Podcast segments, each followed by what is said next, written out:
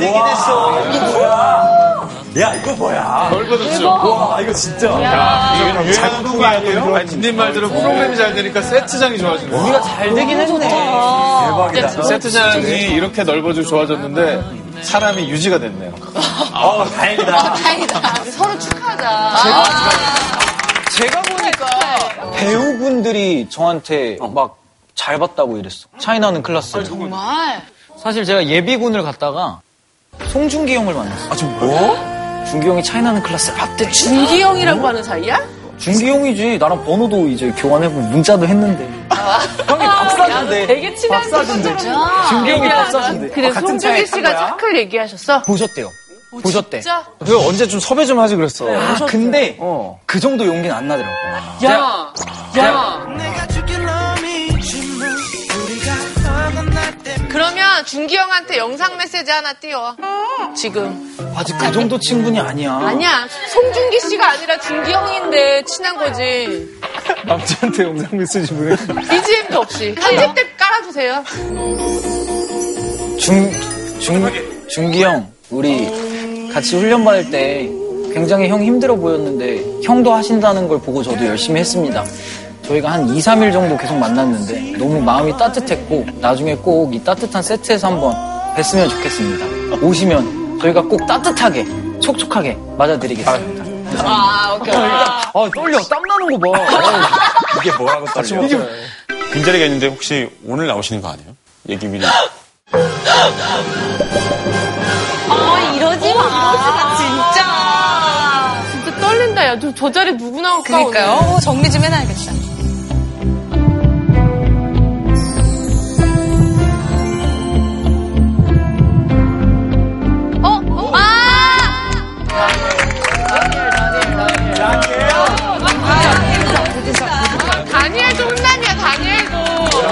다니엘도. 누나 지금 섭섭함을 아니야. 야, 다니엘 완전 훈남이야. 독일에서. 독일에서.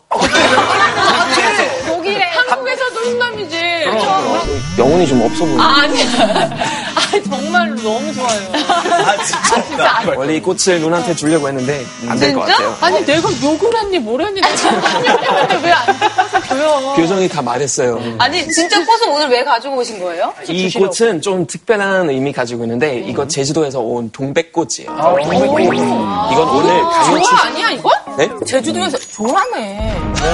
제주도에서 좋아하는 올 수도 있잖아요. 그렇죠. 그래서 이 동백꽃은 오늘 강연 주제에 대한 첫 번째 힌트라고 생각하시면 돼요. 어. 어, 어, 근데 제주도 하면 유채꽃 맞아, 맞아. 그러게. 이제 꽃. 아니면 뭐 추사 김정희 선생님의 수선화. 저희가 그 음, 맞아. 우리 또 배웠었죠.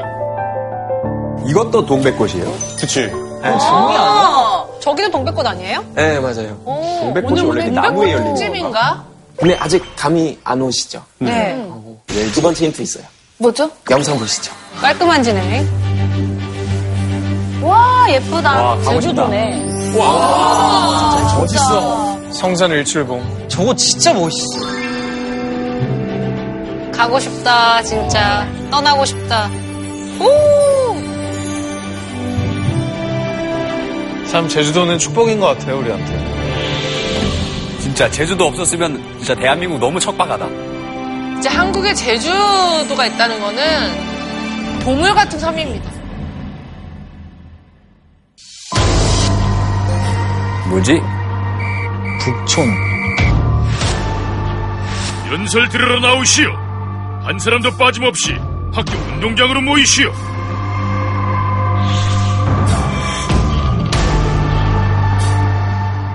군인 가족들은 앞으로 나오시오.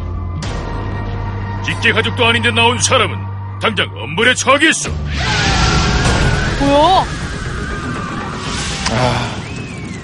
우린 지금 작전 수행 중이오. 질서를 안 지키는 자가 있으면 가차없이 총살할 것이니 명심하시오.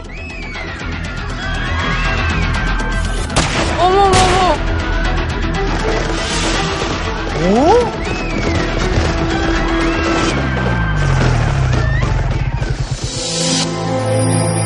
뭐야?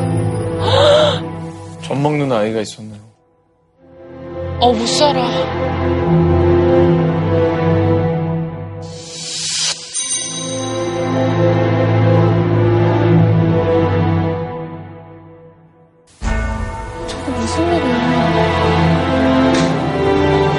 다친가 봐요. 아,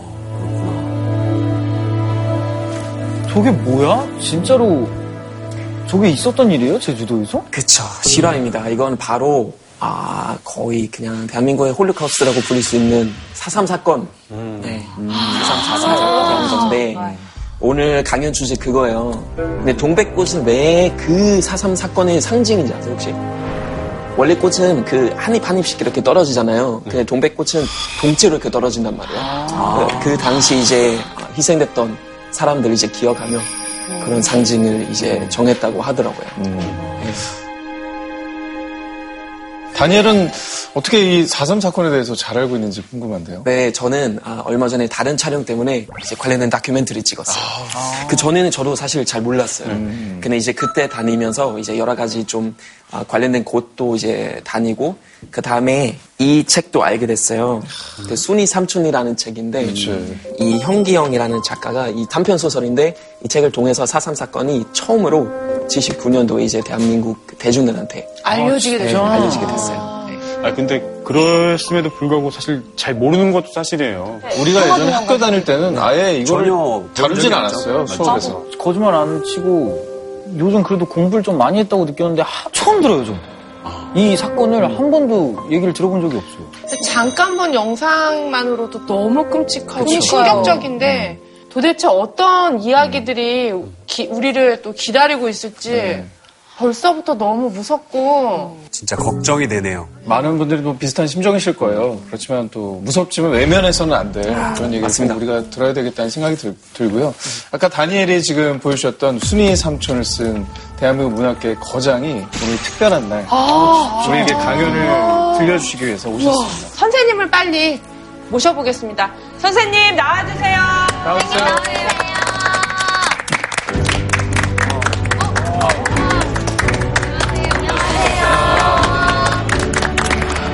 앉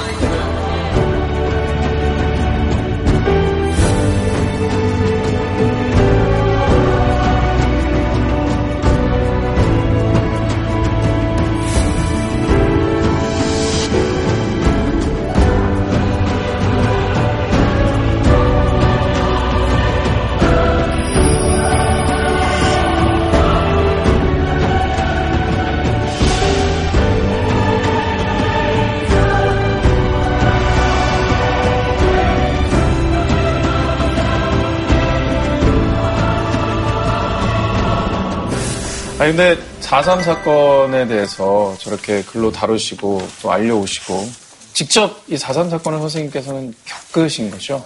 그렇죠. 제가 일곱 여덟 살때 겪은 사건입니다. 그 당시 제가 본 거라고는 너무 나이가 어렸기 때문에 네.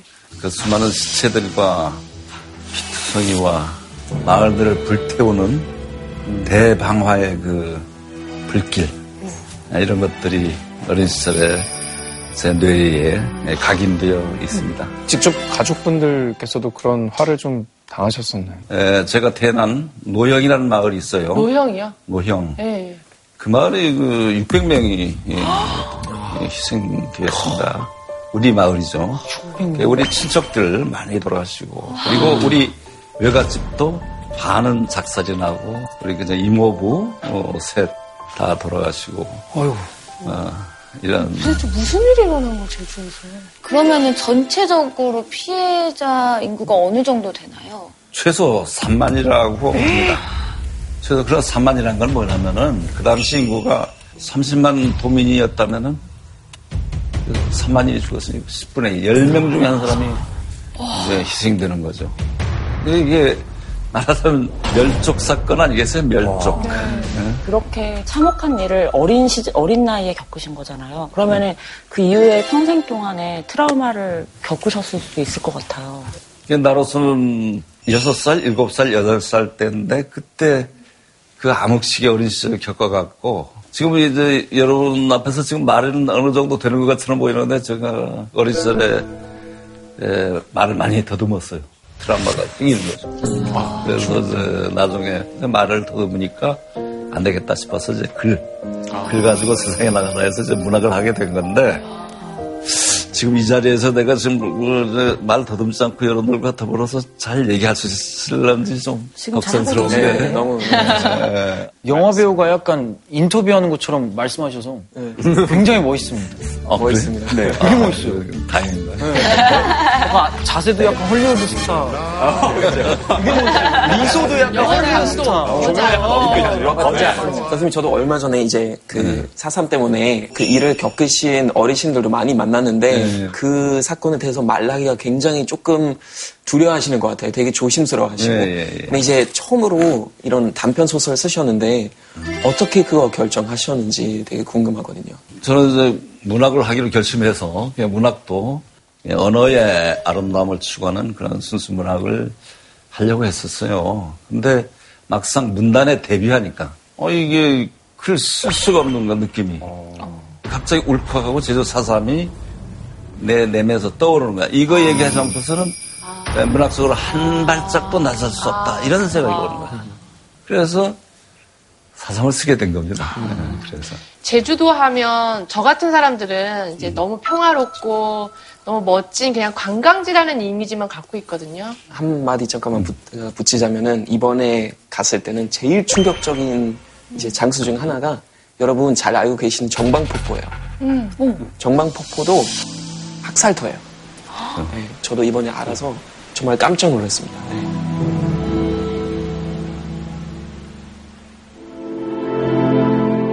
거기 모르는 사람들은 그냥 가서 사진 찍고 웃고 그냥 와 아름답다 이러고 오잖아. 그냥 겉만 보는 거죠. 그 풍광 배우의 그 슬픈 역사. 아, 이것도 이제는 아셔야 된다고 생각합니다. 평화가 뭔지, 인권이 뭔지를 알기 위해서. 우리가 소중한 가치 아니겠습니까? 인간 목숨, 소중한 가치 아니겠습니까? 그러니까 사삼의 슬픈 역사, 이런 것들이 우리 관광객들도 가서 찾아서 눈여겨봤으면 하는 생각입니다.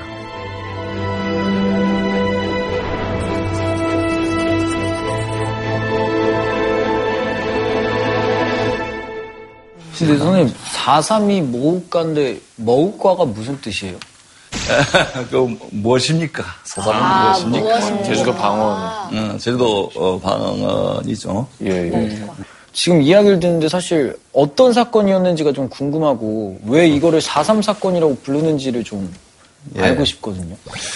그러면 이게 해방 공간서부터 얘기가 돼야 될 것 같은데 1945년 8월 15일 그 해방이 되는데 아, 일제히 그 어, 근로에서 벗어났을 때 아, 우리 그 대한민국 백성들이 얼마나 좋아했어요. 그렇죠. 그래서 젊은이들은 야, 새로운 국가, 새로운 나라를 만들어보자. 감격, 감격 시대야. 야, 뭐 해보자. 뭐. 아, 그런데 38선이 딱 그어지죠. 이 38선이 그어진다는 거는 북에는 소련, 남에는 미국. 어, 이게, 이게 새로운 아큐파이, 새로운 점령이다. 이렇게 우리 국민들은 생각하는 거죠. 저기 보면 저 미국을 믿지 말고 소련에 속지 마라. 일본 일어, 일어선다라고 있어요. 선생님, 일본이 일어선다는 무슨 말이에요? 그러니까 이제 일본이 다시 재무장한다. 뭐 지금은 전쟁 졌지만 사대주의에 놀아나지 말자. 이건 민족주의자들이 하는 거예요. 그러니까 조선 민족은 저런 말을 할 수 있는 거예요. 그래서 뭐 국내 정세도 막 굉장히 갈등도 심했고 했었는데 그 당시 제주도는 아무래도 좀 굉장히 떨어진 곳이었을 텐데 좀 어떤 분위기에 좀 속해 있었는지가 궁금합니다. 제주도가 또 유별나게 네. 일본의 그 이주 노동자들이 굉장히 많아서 한 5, 6만이 돼도 해방 공간에 그들이 싹 들어오죠. 또 거기가 뭐 강제징용 갔던 사람, 또 강제 징병으로 태평양 전쟁에 갔던 사람들도 들어와요. 그전에는 뭐 한 20만 밖에 안 됐는데 갑자기 인구가 뭐 6만 이렇게 불어나. 그냥 먹을 건 한정이 되는데 이제 뭐 왕창 들어오고 일자리도 한정되어 있는데 왕창 들어오고 이제 문제가 심각해지기 시작하는 거예요. 그런데 4, 6년에 되면 말이지 66일 동안 비가 안 내린 거예요. 66일 동안. 제주도에서. 저 그림 보면은 가뭄 타가지고 해는 이글거리고 말이지 소가 좀 목말라가지고 저렇게 하고 있잖아. 사람도 목말라가고. 우리가 그냥 까맣게 말라 죽고 말이지.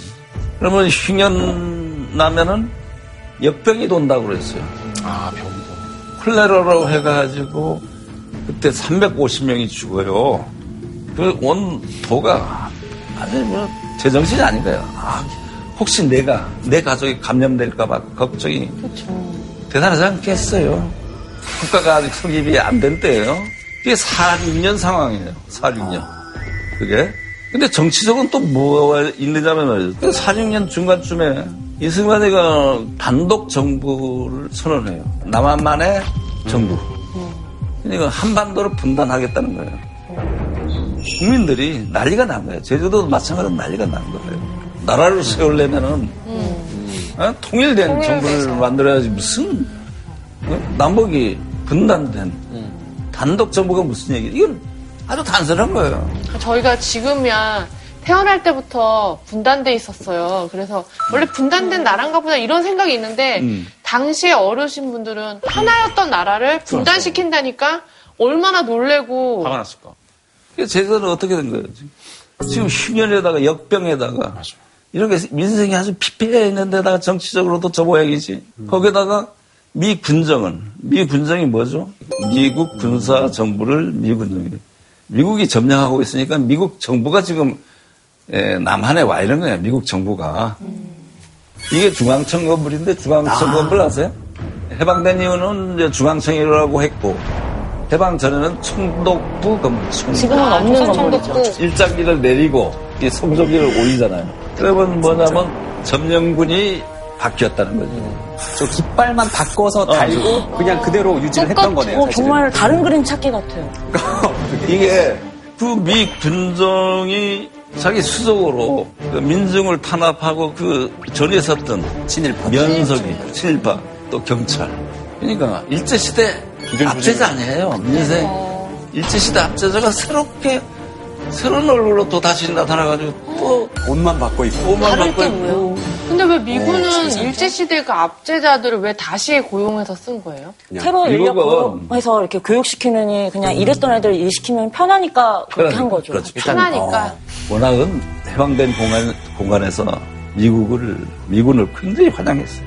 어, 해방군, 우리의 해방군. 뭐 해방군이요. 우리를 해방시켜줬다, 해방군. 당시에 굉장히 환영했었던 미국이 좀 기대와는 달리 예전에 정말 우리를 탄압했던 사람들을 등용하고 계속해서 그걸 유지하는 그 와중에 사람들은 굉장히 열패감에 쌓이셨겠어요. 실망스럽다. 그런데, 그, 또 하나 있고. 공출, 공출이라는 거. 얘는 공출돼 봤었어요. 그 일제시대에 나온 거잖아요. 일제 때 그 민중한테 굉장히 그 원성의 적이 되었던 것이 뭐냐면 강제 공포예요. 곡식을 강제로 걷어가는 거야. 왜, 왜 뺏어가요? 군량비로 다 가져가는 거야. 군량비로. 그러면 일제 말기에 그 공출에 시달렸던 조선 민중은 해방됐으니까 아, 그 지긋지긋한 이제 공출이 없어져서 너무 좋다. 이렇게 생각했을 거 아니에요. 그쵸. 아, 그런데 이게 응. 4, 6년도에 공출이 또 나오는 거예요. 근데 그 공출은 미군이 그 미, 미군 저기 그 그대로 일본 정책 그대로 똑같이 하는 거예요.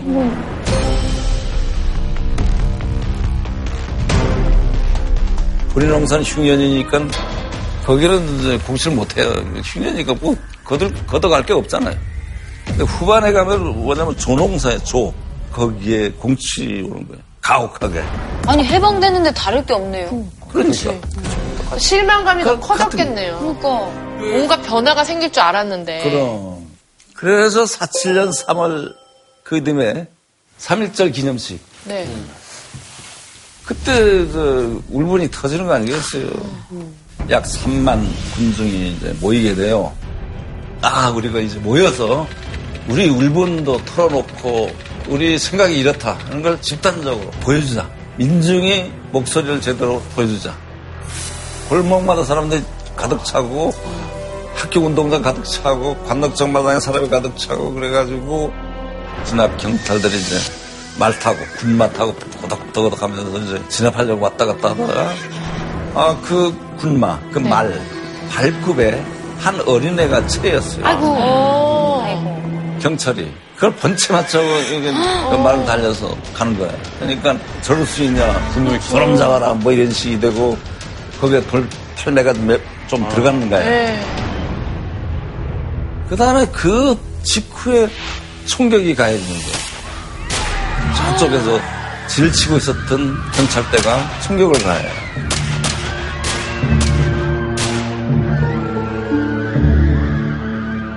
젊은 청년 시대에 총격을 강한 것도 아니고, 아니, 구경꾼들을 향해서 총을 갈겨가지고, 저렇게 젖먹이 엄마를 이제 어머.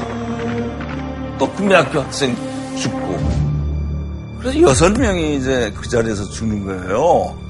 그리고 여덟 명이 중경상을 입고.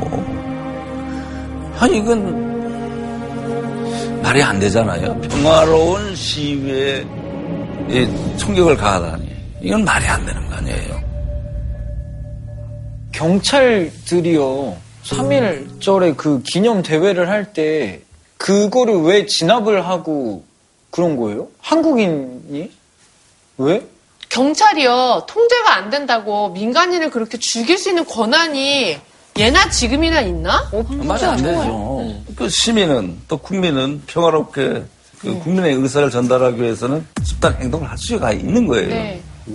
그래서 이게 저희 도민들은 발포 경관을 처벌하라. 네. 그리고 발, 그 위에는 책임자는 사과하라. 네. 이렇게 요구했거든요. 네. 근데 이제 중앙에서 또 내려와요. 조병옥이라는, 조병옥이라는 경무부장이라는 직함을 갖고 있는데 경찰 총수예요. 내려와가지고 한다는 얘기가 정당방위라는 얘기를 하는데 그게 어떻게 정당방위겠어요? 그들이 어떻게 뭐 생명의 위협을 받았나요? 전혀 아니잖아요. 그리고 그 총 맞은 사람들 보면 도망가다가 이제 맞은 거예요. 등에 총상이 나타나 있어요. 저 때부터 용공 조작이라는 게 이제 나오는 거예요. 저게 북조선과 통모했다. 북조선과 같이 모의했다 이거예요. 예. 저런 상황에 대해서 제주도민들은 더욱더 분노하고 정말 억울하고 그랬겠어요.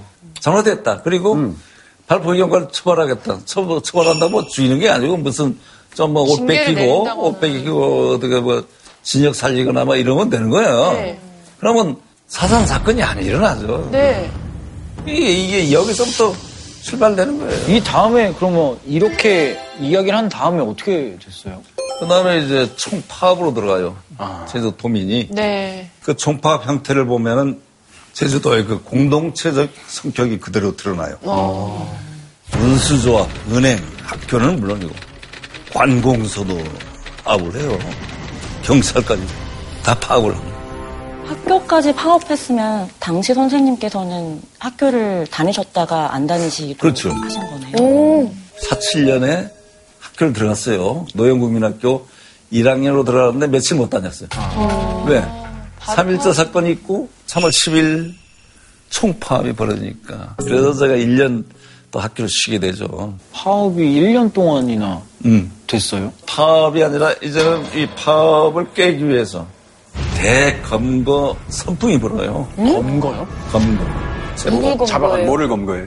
젊은이들을. 왜요? 그러니까 그 파업에 참여했다고 해요. 어.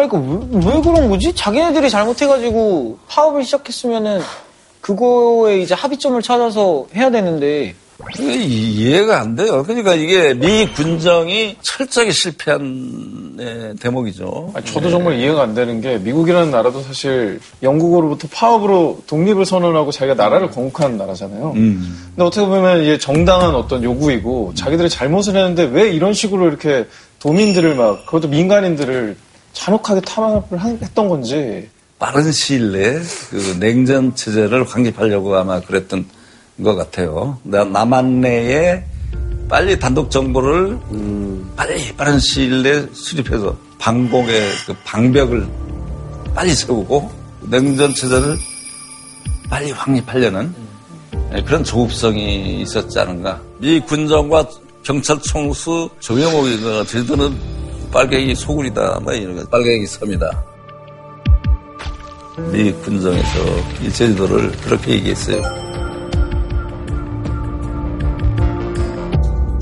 그래서 이 육지부에서 경찰들이 들어와요. 그걸 응원 경찰대라고 그러는데 충청 남북도에서도 들어오고 전라 남북도에서도 들어오고 철도 경찰대도 들어오고 무엇보다도 참 사삼의 직접적인 원인이 됐다고 얘기할 수 있는 서북 청년단이 들어와요. 수백 명이. 많이 들어본 이름인데요. 서북 청년단. 서북 청년단이라는 이름을 이북 청년단이에요. 이북에서 내려온 청년단들이에요. 그들 상당히 억하심정이 많았던 사람들이에요. 왜냐하면 이북에서 토지 개혁으로 해서 토지를 빼앗기고 북한 공산주의자들에 의해서 타락을 받은 거예요. 그래서 이 공산주의, 공산당에 대한 증오가 보통 있는 게 아니에요, 증오가. 저 사람들은 이제 빨갱이라는 단어만 들어도 눈이 뒤집히는 이건 뭐- 사람들인데 빨갱이의 섬으로 아, 보내주겠다니까. 영화 1987 보면 맞아 맞아 거기에서도 박정원 경감 있잖아요. 어 맞아 맞아. 예, 거기서 북한에서 왔지만 북한에 대해서 너무 혐오하고 맞아. 공산주의에 대해서 막 극도로 막 그거예요. 강한 반감을 갖는 그런 사람이 빨갱이 잡아서 여기까지 왔다고 막 이러고. 바로 그거예요. 그러니까 저 사람들이 그러면은 이제 제주도민들 파업했던 사람들이 찾아가지고 막 공격하고 그랬던 거예요? 에, 경찰 업무를 보조하게 만들었어요. 그 보조 정도가 아니라 예, 경찰 위에서 올라서야 하는 거예요. 저 단체는 봉급이 없어요, 저 사람. 급여가 없어요. 급여가 없고. 없으니까 말은 현지 조달하라 이건데 그 말은 약탈하라는 얘기가 같아요. 그러면 야수를 야수를 양떼 마을에 풀어놓은 거예요, 야수를. 그것도 굶겨서 풀어놓은 거네요. 숨겨.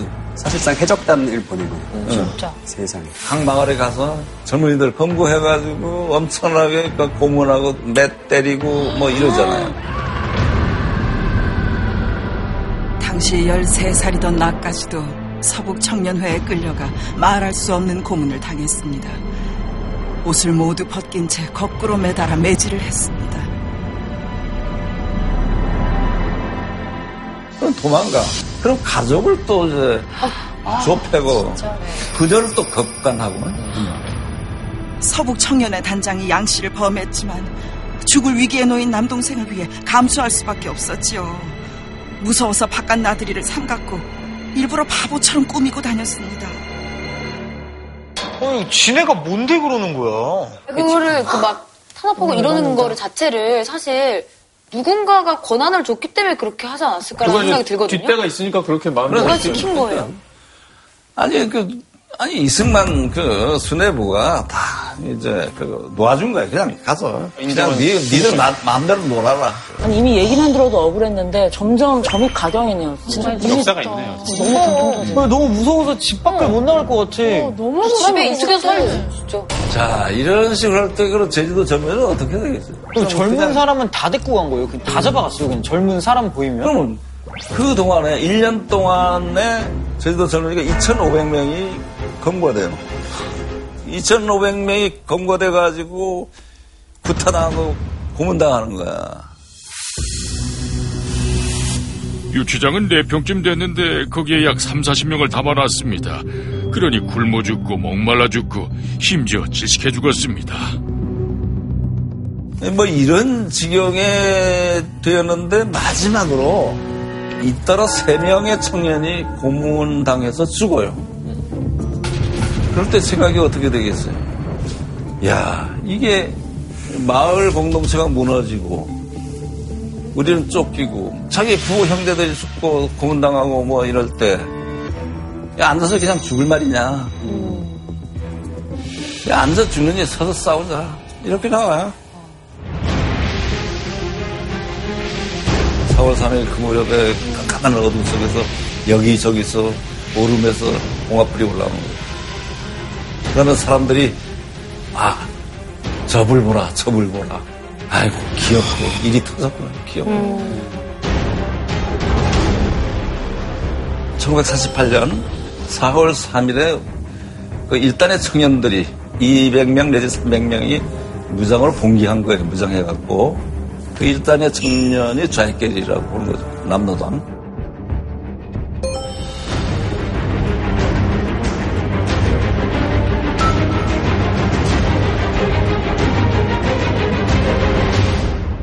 4.3 봉기하면 흔히 알려지기로는 뭐 남로당이라고 불리는 집단 그들이 주도했다 이런 것도 좀 많이 알려진 편인데요.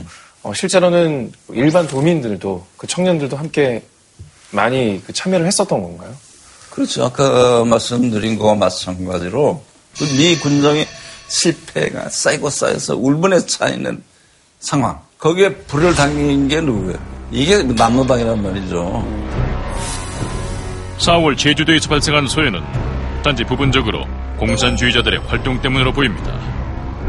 주로 이북 출신들의 경찰과 서북 청년회에 대한 제주도민의 원한이 많다는 것을 알았습니다. 그러니까 사삼 항쟁은 정기군이 있고 무슨 뭐, 뭐 전투 경험 있는 사람이 와서 예, 일으킨 것이 아니고 순수하게 젊은 그 청년들이 그 분노에 의해서 그냥 일어난 겁니다. 무기라고는 일본군이 사용하다 남아서 버린 38식, 9식 소총 그거 한 10여 점 나머지는 죽창. 아 이거 가지고 어떻게 강대한 강대국 미국을 상대로 싸우겠다는 건 그렇지만은 인간이라는 거는 이기지 못하는 싸움도 싸우는 게 인간이다. 그냥 어 이런 상태에서 굴, 굴복만 하고 그냥 아 잘못했습니다. 뭐 이런 식이 이거는 인간이 아니다라고 본 거예요. 그래서 공개한 겁니다. 아니 그런 것도 못해요. 그는. 그 당시 검찰총장 이인 씨가 있어요. 우익에 총수라달라고 하는 사람이에요. 이 양반이 뭐라고 얘기했냐면은 사삼을 그렇게 얘기했어요. 보름이 제대로 튼 것을 좌익계열에서 바늘로 터트린 것. 이것이 제주도 사태의 진상이다. 유익 사 계열인데도 불구하고 인정을 했던 거네요. 미군정의 부패라든가 당시에 정치인들이 문제가 있었다라는 건 인정하는 발언이긴 그렇죠, 하는 그렇죠. 거죠, 일부분은. 공산주의 선동가들은 제주도민의 원한을 간파하고 나쁜 상황을 최대한 이용하기 위해 제주도에 왔습니다. 제주도민들은 분명히 육지 사람들을 싫어하며 북한 사람들에 대한 반감을 갖고 있습니다. 역사적 견제에 비춰 이방인들에게 치안을 맡기거나 방해받는 것을 원치 않습니다. 어떤 섬이라는 지역이 운명 공동체일 수밖에 없다. 어, 아까도 잠깐 말씀을 해주셨는데요. 그렇죠. 공동체 의식이라고 하죠. 그 섬이란 게 뭡니까? 섬이란 게 대양에 네. 떠 있는 배, 한 배, 공동 운명체죠. 그래서 안으로는 공동체 의식으로 똘똘 뭉쳐 있지만 밖에서 들어오는 외부 세력 여기에 대해서는 경계하고 배타적인 일 수밖에 없는 거예요. 왜냐하면 공동체 이익을 확보하기 위해서는 배타적일 수밖에 없는 거예요. 그래서 외부에서 들어오는 그 외세들이 있어요. 옛날에 옛날 삼별초 항쟁 때 외세는 몽고, 몽고, 몽고죠. 외구 외구 있죠. 일, 일본 그 해적들을 외구라고 그러는데. 현대 와서 또 제국주의 일본 이것도 그 외구라고 얘기해야 되겠죠. 이민족만이 또 외세가 아니에요. 제주 사람들은 중앙정부 있잖아요. 중앙정부. 조선시대 중앙정부는 뭐예요? 왕실 아니에요? 왕실. 제주도에는 토지세가 없는 대신에 진상. 진상을 바쳐야 돼. 진상. 해녀들이 채취한 물건 전복이니 옥돔 뭐 이런 거다 말려가지고 다 올리고 귤진상 뭐또말 진상 진상의 의무를 갖고 있는 게 진상. 근데 이게 너무 가혹한 진상의 의무를 지우는 거예요. 응? 그럴 때는 어떻게 해요? 야, 뭉쳐라. 뭉치자. 우리 뭐 얘기 좀 하자. 그것이 밀란인데 그 민생의 억울함을 호소하는 거예요. 가만히 있지 않겠다고 이게. 그 밀란이 결과로서 그 민생이 좀 나아지는 거야. 예. 그 밀란이 아니면은 이 중앙정부 왕실에서 이뭐 제주 백성이 뭐 눈에 고름차인지 뭔지 모른단 말이야. 일어나서 집단 행동해야 간신히 눈에 보이는 거야. 왕실이 아 제주 백성 저 모양이구나 하고. 그래서 그 총파업도 총파업도 그 이전에서 3.1 사건도 그 항쟁, 전통적인 그 항쟁의 연장선상에서 사삼이 일어난 거예요. 응? 그러니까 이게 무슨 붉은색으로 색칠할 게 아니라. 그렇지. 그래서 이제 이렇게 저항을 하기 시작했는데 그 이후에는 어떻게 됐나요? 아, 그래서 이제 4월 3일 그 무장 봉기가 있고 좀 한 달 남짓하면 5월달, 5월 12일에 뭐가 있죠? 선거. 50 총 선거가 아, 예제, 예약돼 있어요. 그러니까 미 군정에서도 바쁜 거야. 이거 유엔에도 다 보고가 되고 남한 정부를 수립해야겠다 하는 거. 5월 10일 총선을 하겠다는 게 다 스케줄로 다 돼 있는 상황인데 이게 저 언론 진척이 안 되는 거예요. 저이 봉기, 무장 봉기가 일어나고 그러니까. 그래서 강경 진압으로 나서는데 제주도에 주둔하고 있는 국방경비대. 거기에 김익렬 중령이 그 아주 양심적인 군인이에요. 저 연대장이었는데 이 양반이 4월 28일 무장대의 그 사령관 김달삼하고 회담을 하게 돼요. 이게 평화 회담인데 또 회담은 진행이 잘 돼서 그러면 좋다. 이제 우리가 휴전하자. 72시간 내에 전투를 종식시키자. 응? 뭐 이렇게 되었어요. 네. 그래서 아 이것도 회담도 잘만 됐으면은 그 엄청난 희생을 네. 막을 수가 있었는데 잘 안 됐나요? 안 됐어요. 왜냐면 제주도 산 부대가 이제 무상대라고도 하고 뭐 산부대라고도 하는데 이게 전투가 이제 끝났고 나서 그 산에 있던 사람들이 그 젊은이들이 이제 귀순이랄지 이제 하산 산을 내려오고 네. 어 그런데 거기에 총격을 가하고 어머. 또 오랄이라는 마을이 있는데 방화 사건이 일어나는 거예요. 우익 청년단을 시켜서 이렇게 방화를 했음에도 불구하고 이것은 산부대가 와서 방화를 했다 이렇게 날조해가지고 평화회담을 뒤집어버리는 거예요. 우와. 아, 배우가 있어 보이는데. 아마 내 생각에는 4월 28일.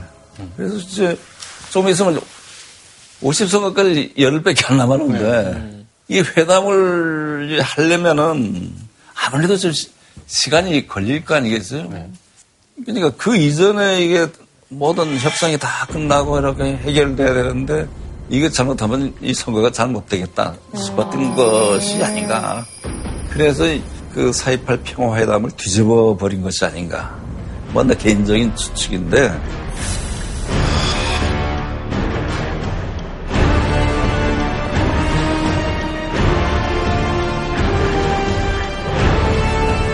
그 회담이 잘 됐으면 엄청난 희생을 막을 수가 있었지 않겠어요? 근데 그게 안 된 거예요. 그다음부터는 김익렬 연대장, 그를 해직시켜요. 당장 해직시키고 아주 강경파인 박진경 중령을 연대장으로 이제 올리는데 가치없는 토벌을 공언해요. 제주도 도민이 아니더라도 나라는 선다. 뭐 이런 식의 발언을 한다거나. 아, 양면을 그렇게 그냥 마음대로 죽여도 된- 되는 것처럼 되니까.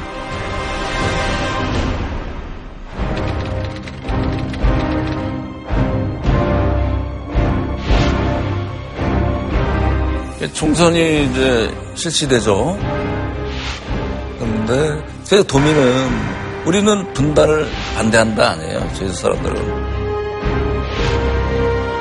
반대하기 때문에 선거를 안 하겠다.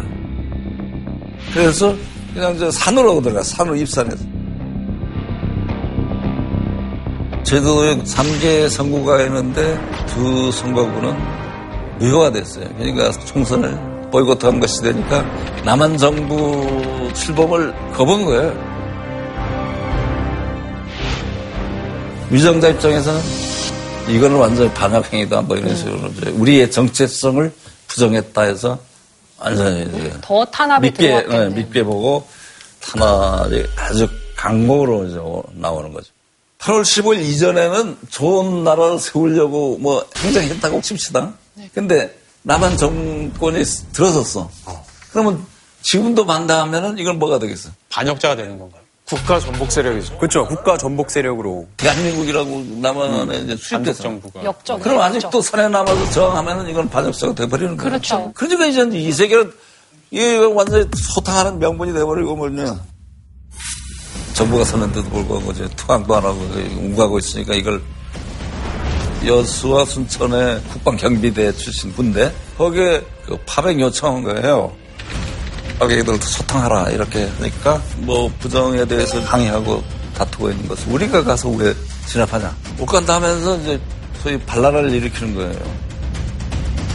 여순 사건이 이게 또 제주도 토벌에 막대한 해악을 끼칩니다.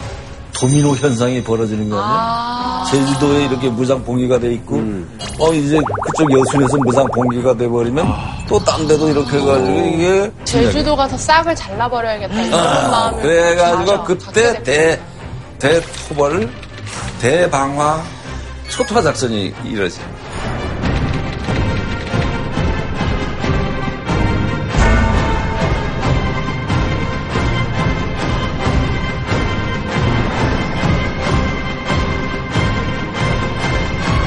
그에 초토화. 1941 초토화.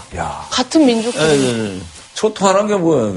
물자, 인명 다 싸그리 그냥 없애버리는 엘리미네이션. 예, 그럼 태워버리고 어린애들은. 어떻게 했나요? 어린애도 뭐 그냥 그- 그냥 뭐 무차별 대학살 극이 5개월 동안 집중적으로 그 학살이 벌어집니다. 해안선 따라서 이제 발달되어 있는 마을들을 이제 해촌. 거기서 한 3km 이상, 뭐 5km 이상 이렇게 되면 농촌이에요. 바다를 모르는 중산간 마을이라고도 하고 사삼 초토화 때 거기가 집중적으로 당해요. 왜냐면 그 농촌은 길들이 협소하고 아 돌투성이고 그래가지고 작자를 못 피는 거야. 그냥 완전 히 적성 마을로 간 거야. 적성. 적이 지배하는 마을로. 그렇게 적성 마을이라고 해서 이렇게 붉은색 칠하면 거의 90%가 붉은색으로 칠해지지. 지금 저 지도가 그 말씀하신 어, 그 맞아요. 부분이죠. 거의 그쪽에 도의 적성, 대부분인데요. 적성 지역이잖아. 그 위에 사는 이, 이 중산간 마을 사람들이 이 초토화 작전에 완전 희생물이 되는 거죠. 저기에 130여 개 마을이 뺑 둘러가면서 있어요. 이게 다 불타. 불탄다고.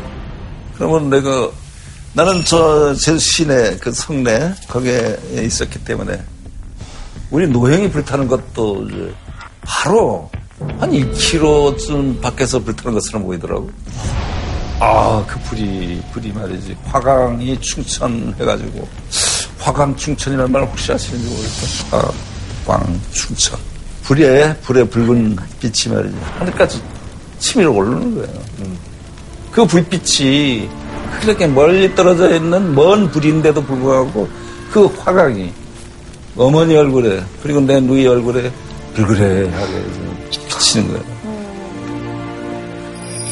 아, 그, 그 느낌은 특별한 거예요. 당시 포고문이 발표돼가지고 저기를 통행하는 사람은 무조건 총살하겠다 이런. 소 치는 사람 뭐 이런 거 다, 농사 들어가는 사람 다 사살이 대상이 되고 그랬죠.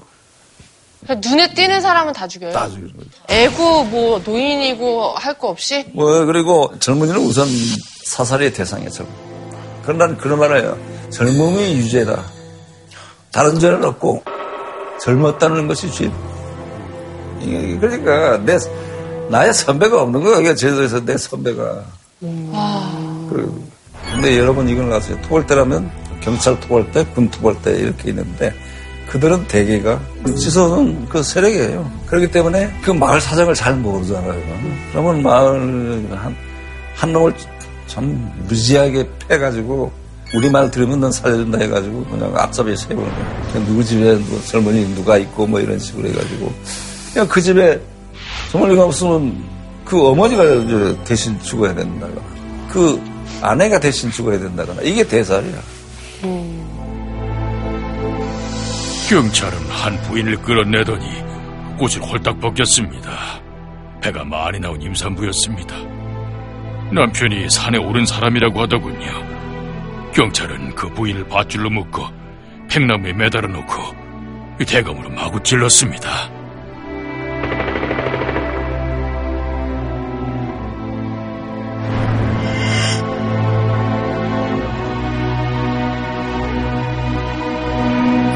아, 이거 말이 안 되는. 이건 범 얘기하기 전에 이거는 뭐, 아, 인간은 무엇인가, 뭐, 목숨, 사람의 목숨은 무엇인가를 생각하게 하는 이런 어, 아주 가혹한 이야기입니다.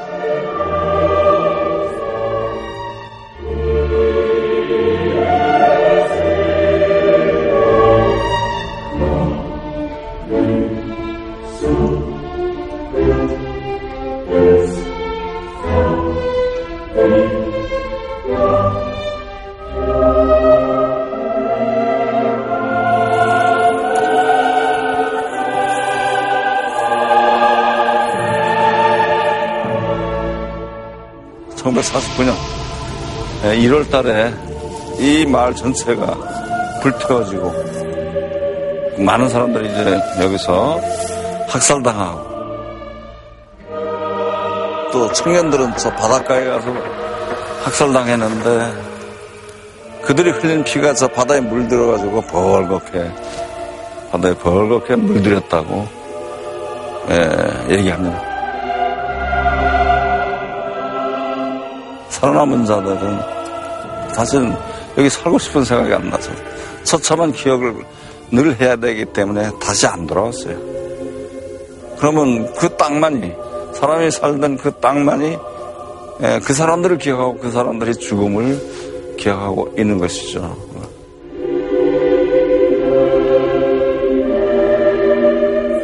초토화 작전이 벌어졌을 때 중산간에 살고 있던 주민들은 해변으로 내려가도 죽을지 모른다는 생각 때문에 두려워가지고 한라산으로 숨어요. 그러면 마침 또 동굴은 많았어요. 화산섬이라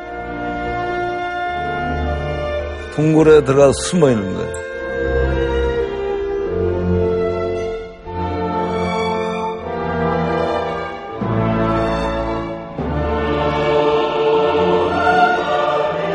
저기는 한 11명이 피난하고 있었습니다. 근데 거기 애기도 있었고.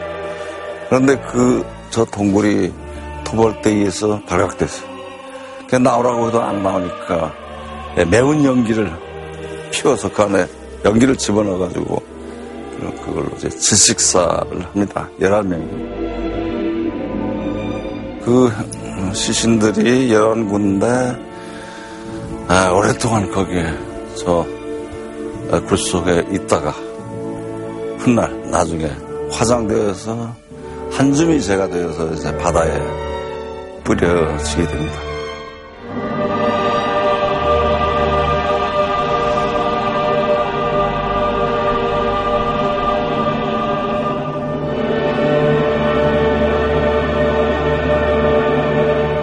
그래서 근데 어떻게 저 나라 한 나라의 정부가 자기 나라의 국민을 상대로 어떻게 그럴 수 있죠? 이게 지금 처벌을 받을 일인지 아닌지 그런 법적인 절차도 없이 바로 그냥 사형을 집행해 버린 거잖아요. 아니 어쨌든 저런 행위를 하는 데 있어서 말도 안 되는 말일지라도 무슨 명분이라도 갖다 붙이잖아요 보통. 아, 이게 명분이라도. 그러면 이제 내가 얘기하죠.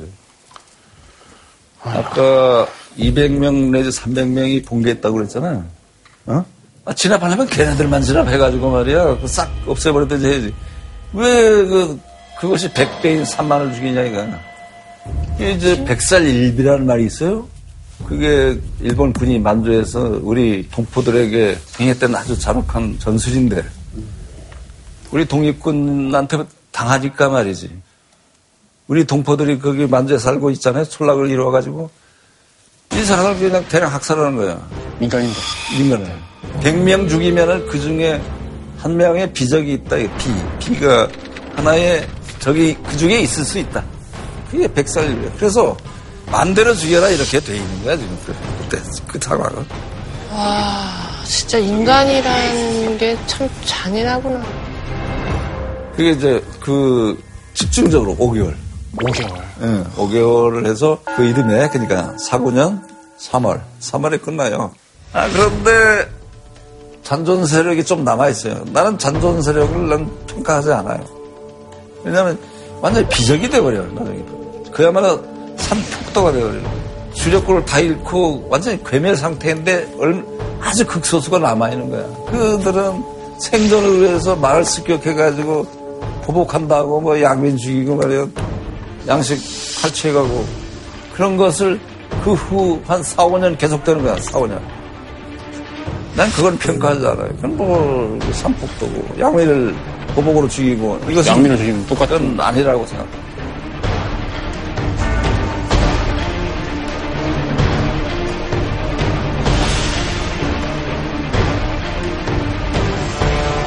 선생님이 집필하신 그 순이 삼촌이라는 작품도 이때를 배경으로 하는 얘기였던 그렇죠. 거죠. 네. 수인삼촌 배경이 된 그 마을이 그래서 북촌 마을이라고 있어요. 북촌. 음. 그 사건을 왜 일어나냐면 군 부대가 이동하는데 예, 잠복 중인 그 어, 무장대가 습격한 거야. 습격해서 그 두 명이 이제 군인이 죽어요. 그것이 바로 어디냐면은 북촌 가까운 한길가에서 벌어졌단 말이에요. 그러면 이걸 분명히 예, 북촌 출신 무장대가 공격했다. 이렇게 보는 거야. 딱두명 때문에 그냥 온 마을 400여 명을 한, 하날 한시에 예, 박살 내는데 그 북촌 국민학교 운동대회 다 아내자 노인 집합시켜가지고 긴 상태로 갈라가지고 옴탕밭 저희들은 옴탕이라고 하는데 푹 들어간 밭에 집어넣어가지고 이밭 저밭 집어넣어가지고 이 기관총으로 드르르 쏴서 죽이는 거예요. 그러면 정말 애들도 죽이고 전 이번에 그 북촌 갔었거든요. 북촌 갔는데 거의 학살터라고 해서 이제 기념 뭐, 뭐 어떤 비석 같은 거 좀 많이 세웠다고 하는데 가니까 세워진 비석이 없더라고요. 다 누워져 있어요. 누워져 있고 그래서 보니까 일부러 그냥 그 당시에 그 시신들 따라하려고 비석을 다 눕힌 거예요. 그냥 여기저기.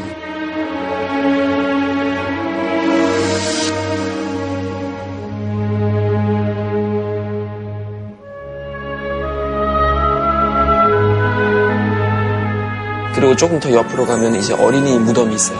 음, 어린이 무덤이 있는데 거기 사람들은 이제 과자나 편지나 뭐 장난감 같은 거 거의 이제 짚어놓고 그 당시 애들도 이제 많이 좀, 어, 좀, 좀 기억하려고 하는데 그 사건이 일어났을 때가 내가 이제 아홉 살 때. 내, 내 또래들이 그 죽은 거예요.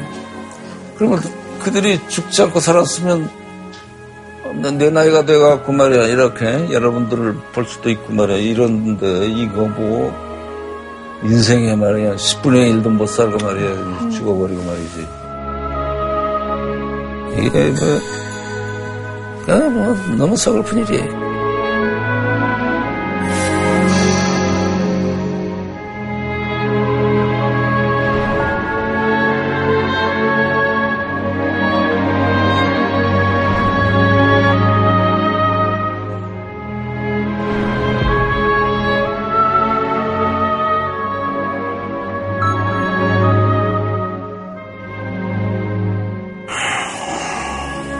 나중에 평화로운 시기가 왔어요. 한 5년 후에 그 북촌 한 젊은이가 육지에 나가서 어떤 일을 하다가 뭐 어떤 사고를 당해서 죽었어.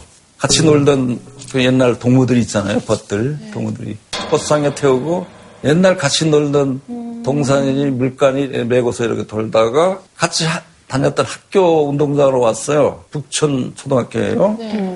아, 북촌 초등학교가 어떤데?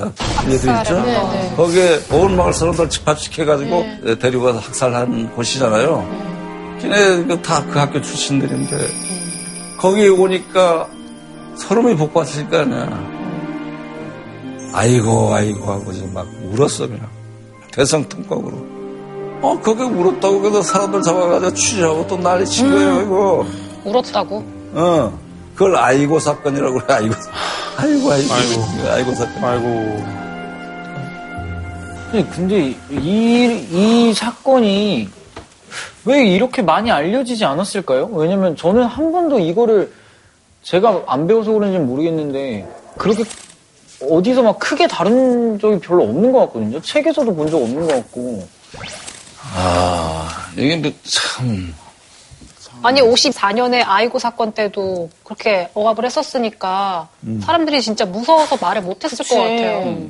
이 사건은 말로써 표현할 수도 없고 글로 써도 표현해도 모자라고 너무나 터무니없는 사건이기 때문에 역대 군사 정권들 저기 유신 정권서부터 이 사삼 사건을 금기의 영역으로 묶어놔버려요.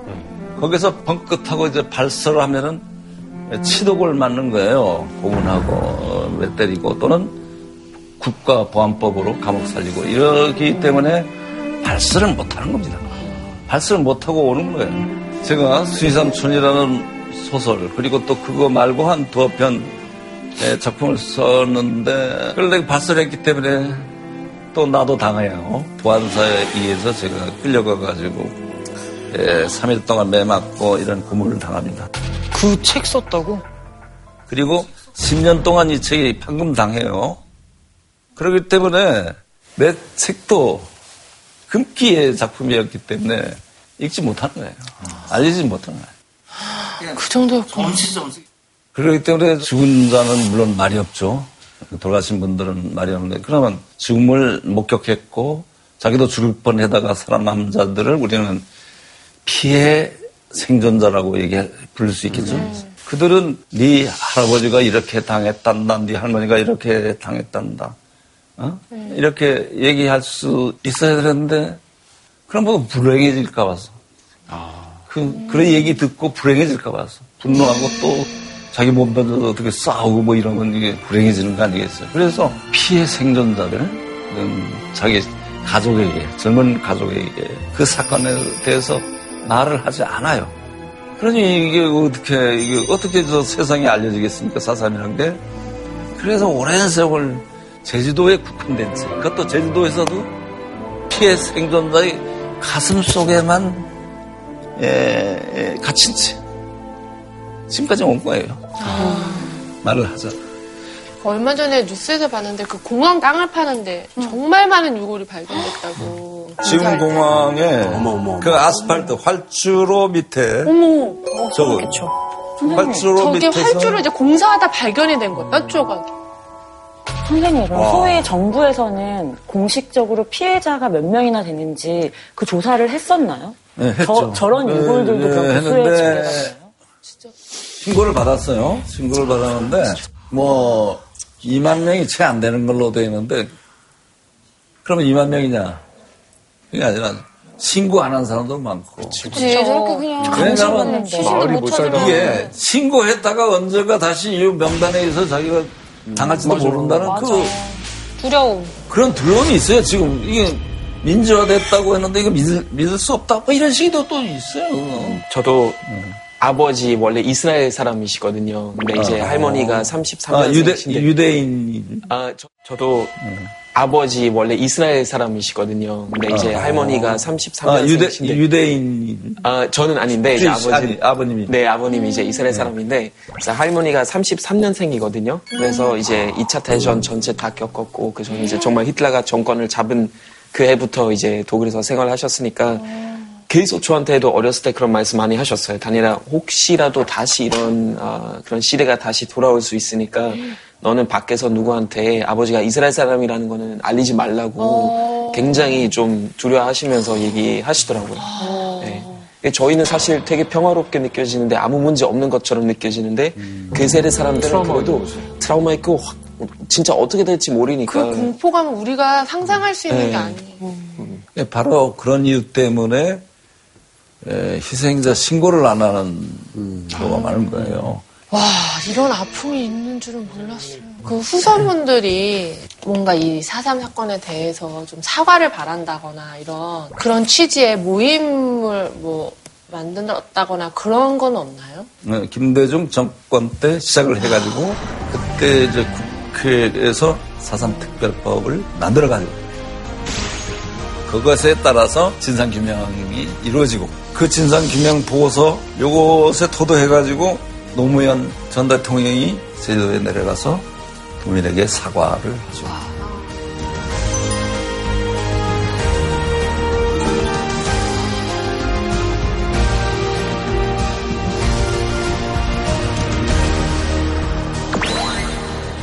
사사람들이 이제는 그래도 좀 어느 정도 좀 알려지고 있는 그런 과정인 것 같아요.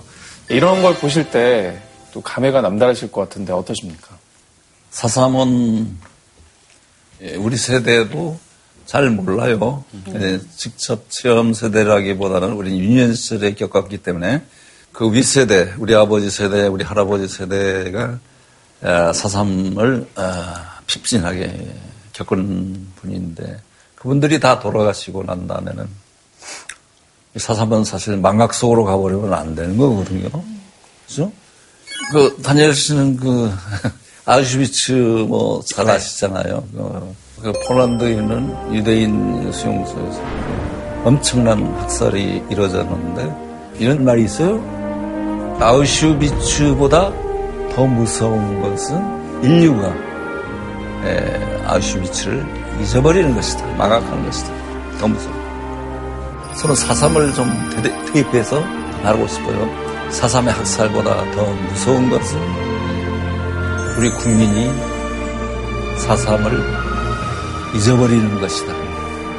왜냐하면 어, 그 사건이 반복돼서 다시 일어날 염려가 있는 거 아니겠어요? 제주 사삼은 저- 대한민국 역사에서 배제당하고 네, 외면당하고 뭐 이랬잖아요. 지금 여러분들 다 이거 이런 일이 있었나 이렇게 이해하고 있지 않습니까? 그 역사라는 게 영광과 뭐 성공 이것만 기록하는 게 역사가 아니잖아요. 실패도 기록해야 아 다시는 이 전철 밟지 않겠다. 다시는 이런 실패를 하지 않겠다. 이 사삼의 역사 이게 다시 역사의 그 정당한 자리에 놓여져야 아, 된다고 생각합니다. 어, 저 너무 바보 같아. 제- 저는 제주 맨 처음에 제주 사삼 무엇가 보고 제주도 알리는 건 줄 알고 뭐 제주도에 뭐 네 개 해수욕장 뭐 세 개에서 뭐 이런 건 줄 알고 이런 건지 전혀 몰랐거든요. 진짜 제주도 여행 갈 때 맛집이나 찾아보고 어디 흑돼지가 맛있다는 찾아보지 이런 정보는 하나도 안 나와요. 사삼 유적지를 굉장히 많이 돌아다녔는데 작게 어떤 깃발로 표시되어 있는 장소들이 있긴 있어요. 근데 이제 성산 일주봉 근처에도 학살터 있는데 해변이에요. 되게 아름다운 해변인데 거의 무려 2006년 들어서야 이제 처음으로 약간 그런 기념 비석 같은 것도 세워졌고 사실 그 제주도의 그 관광 그 명소가 될 만한 데는 학살터예요. 함덕 해수욕장도 그렇고 표선 해수욕장도 그렇고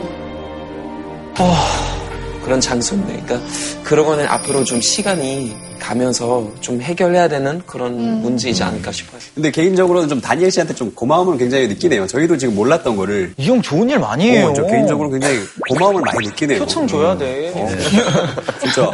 아 질문상이라는 거 있죠. 네네. 어, 그 이게 저 사삼 70주년 기념하는 예, 상징물이에요. 이 배지를 하나. 저희 모두 전부 다 그럼요. 잊지 않겠습니다.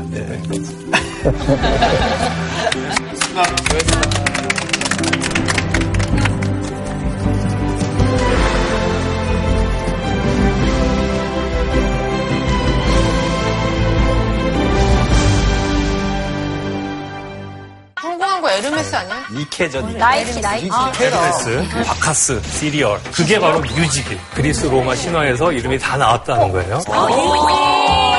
진짜요? 다이아와 우라노스가 결혼해요. 엄마가 가족이잖아요. 아들하고. 네. 엄마가 누구냐면 제우스의 고모예요. 에? 그 중에서 하나를 선택한 자신의 배우죠. 자기가 낳은 자식을? 나는 여기 정서 이해가 왜 그리스 로마 신화에 대해서 알아야 됩니까? 인류가 만들어 놓은 브랜드 중에 가치가 높은 브랜드가 아닌가 널리 사람들에게 신뢰를 얻고 있는. 그러니까 지금도 그리스 로마 신화는 살아있는. 걸 배워야 되는 건 이제 충분히 이해하셨죠.